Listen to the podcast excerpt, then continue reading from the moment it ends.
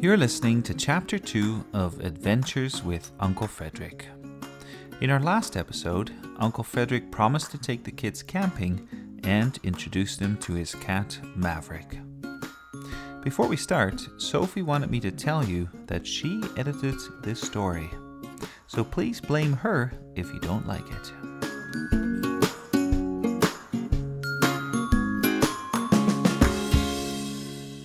This story is called On the Road. We're going camping in this? asked Owen. He dropped his bag and pillow on the driveway. Shh, don't say that, said Iris, his older sister. I'm sure it will be fine. But just look at it, shouted Owen. It's an old rust bucket. It will probably break down before we're even out of town. Ah, so you've spotted our mode of transportation, said Uncle Frederick, who was just coming out of the front door, his arms full of pillows and sleeping bags. Where did you get it from? Does it even drive? Owen looked very skeptical. Well, said Uncle Frederick, two questions deserve two answers. I'm borrowing it from a friend in town, just for a few weeks, and unless it was delivered here by tow truck, it probably drives. The question is for how long, said Owen. Ah, said Uncle Frederick, scratching his large red beard. That is not the question you asked. Also, that is not a question with an easy answer. The engine could seize up while we're still in the cul de sac, or this old beast might keep chugging along merrily for mile upon mile. Well, I predict we won't make it very far, said Owen. By the way, dibs on the front seat. Not if you're just going to be looking at your DS the whole time, said Iris. I'll look up once in a while, promised Owen, just to see if we're still moving. All right now, said Mrs. Albright, who had come outside to wave them goodbye. Little Katy, the youngest, was holding her mum's hand and clutching her stuffy in the other. All right now, said Mrs. Albright again. It sounded better to say it twice, and when Mrs. Albright said it twice, it meant that the conversation was meant to be over. The kids were to calm down and reflect on their mistakes, and life was to go on as if nothing had happened. Do make sure you phone home at least once a day and take lots of pictures. I wish Dad could be here to say goodbye. Mr. Albright was gone on a business trip. In fact, he had been so busy of late that Mrs. Albright had worried that the entire summer would go by without any camping at all. That's when Uncle Frederick had mentioned that he needed a break himself. He had been giving concerts around the world, playing his cello, and he was, in his words, burned out. Don't be too crazy, said Mrs. Albright to her brother. And don't lose sight of little Katy. Remember, she's just six. Six is a lot, said Uncle Frederick, with a smile. When I was six, I had already managed to set our house on fire. What? asked Iris. What did you do? That's a story for another time, said Mrs. Albright. You better be off. Let's hope you're not as much of a klutz as you were then. Only time can tell, said Uncle Frederick. Now all aboard! Jump in, get comfortable, because this is going to be the most epic road trip ever. Bye, Mum, yelled the kids when Uncle Frederick pulled out of the driveway. The van was so old it still had a tape deck. It had a tall, bendy antenna which waved around on the hood, and you had to crank the windows by hand. On the other hand, it was huge, and the dashboard was big enough for Uncle Frederick's cat, Maverick, to sleep on. There he was, all curled up, as Uncle Frederick accelerated, leaving behind a great cloud of smoke, as well as some annoyed neighbors who were woken up by the noise. As they turned the corner, Mrs. Albright wiped a tear from her cheek, smiled, and missed them already. Okay, said Iris. So how did you set the house on fire? Why do you want to know? asked Uncle Frederick. He was just turning onto the highway. For our own safety, in case you are still a danger to society. So, not out of curiosity? Okay, that too. You are just burning to know? Ha ha, that's not funny. Fair enough, said Uncle Frederick. If you must know, I was playing in the backyard with my best friend. He had just received a magnifying glass for his birthday. Just a second as I change lanes here. Okay, so he had a new magnifying glass, and we were examining all kinds of interesting bugs scurrying around on the patio. That's when we realized that if you used a magnifying glass to focus the rays of the sun, you could. Sorry, just need to pass this guy for a second.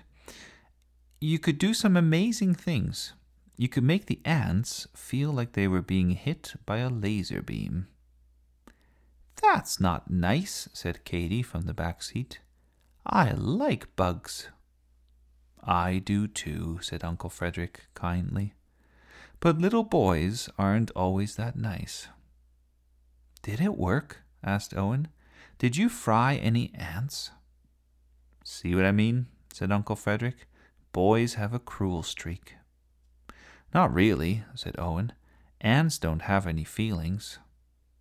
How would you know? asked Uncle Frederick. Outside, the prairies flashed by huge green fields, the odd farm, power lines, dusty gravel roads. In any case, said Uncle Frederick, I'm getting off topic. But I will say this cruelty is not measured only in relation to the object, but also in how it warps the mind of the cruel person. Cruelty deadens your feelings. It quickly becomes a habit, as it did for my best friend. He sighed. Perhaps you can tell us about your friend some other day, said Iris. At this rate, I'll never get back to my Sudoku. Ah, yes, said Uncle Frederick. We mustn't stop your math brain from getting some proper exercise.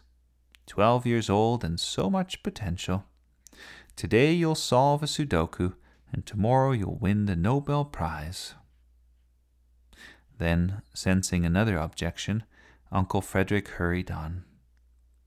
When we got tired of frying ants, we found some scraps of newspaper. At first, we just wanted to burn some black holes. It's really satisfying, you know, watching the orange edge of a widening circle flicker and turn to black. We had fun changing the pictures in the newspaper, burning an arm here and an eye there. But it had been a very dry week, and all of a sudden the entire stack of newspapers went up in flames and from there it got worse. The fire jumped and it spread. Well, I'd rather not tell you exactly what happened, but pretty soon the fire department was out, trying to rescue our house from the flames. And did they? asked Iris. They did, said Uncle Frederick, but not before the back of the house was blackened and charred. The kitchen smelt like smoke for weeks, and my dad's office was burned to a crisp. He wasn't super happy. I bet not, agreed Iris. Just then, somebody behind them honked their horn. Oops, said Uncle Frederick. I must have slowed down too much. He glanced at his speedometer. Twenty under the speed limit. I better go a little faster. Uncle Frederick pressed the gas pedal, and with a lurch the van sped ahead. This woke up Maverick, and he jumped off the dashboard and disappeared among the luggage in the back. They passed the truck they were beside, and Uncle Frederick merged into the slow lane. The vehicle that had honked sped past. It was a long black suburban. On the side, in large golden letters, it read Do Gooders, and underneath, in smaller font, Master Surveyors. They caught a glimpse of the driver. He looked very annoyed, and he shook his fist at them. His thin, curly mustache quivered like an electric eel. Strange fellow, said Uncle Frederick. Doesn't look like a do gooder, but then again, appearances can be deceiving. What is a master surveyor? asked Katy. Despite being only six, she could read many words. She just didn't always understand them. Oh, said Iris, a surveyor is someone who tells people where the lines go on a map. Like if two people live beside each other, the surveyor can tell you where the border between their property is. Yes, said Uncle Frederick. That way they can build a neat fence and ignore each other for the rest of their lives. But why master surveyors? asked Katy. What that means, said Owen, who wanted to show that he knew a thing or two as well, what that means is that they are really good at their job. They've mastered the art of surveying. I see, said Katy. I thought it meant they had masters who told them what surveying they had to do. That could be true too, said Uncle Frederick. But let's forget about that nasty fellow. Let's play a game. We still have a couple more hours till we get to our first campsite. I'm already playing a game, said Owen, who was back to staring at his DS. Don't be boring, said Iris. We should play something together. It's okay, said Uncle Frederick.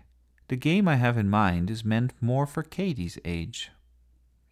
I'll play, said Katy eagerly. How does it go? Okay, said Uncle Frederick. It's very simple. Every time we pass someone, you add every tire on the vehicle.